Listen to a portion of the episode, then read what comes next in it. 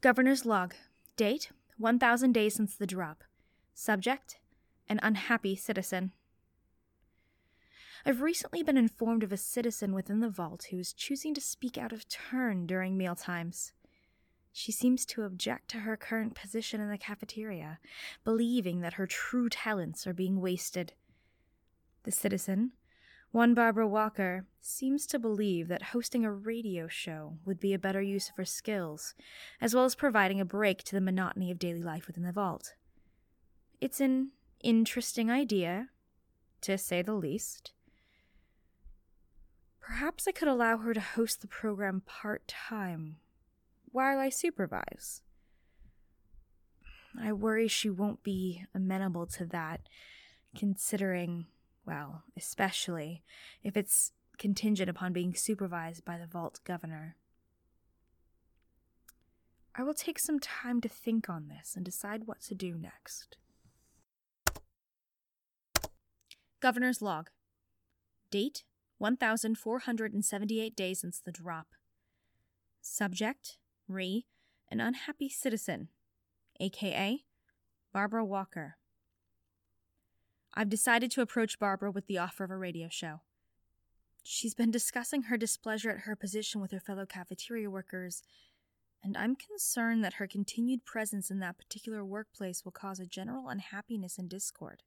And I certainly cannot afford a cafeteria riot with our current food shortage situation.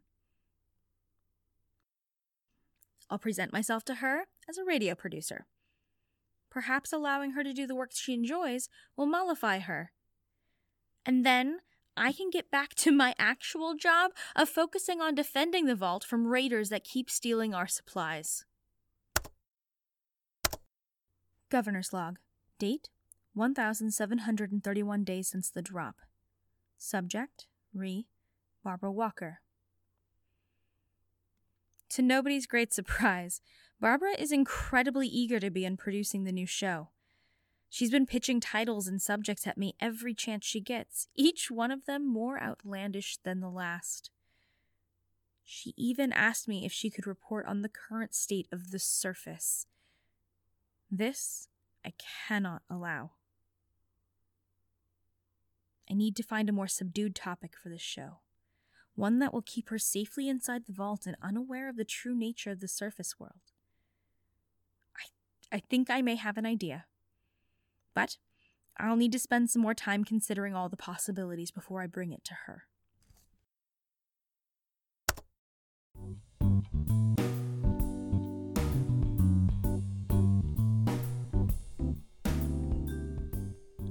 This bonus episode of The Nuclear Solution was created by me, Sarah Wheatley. Whitney Johnson played Louise.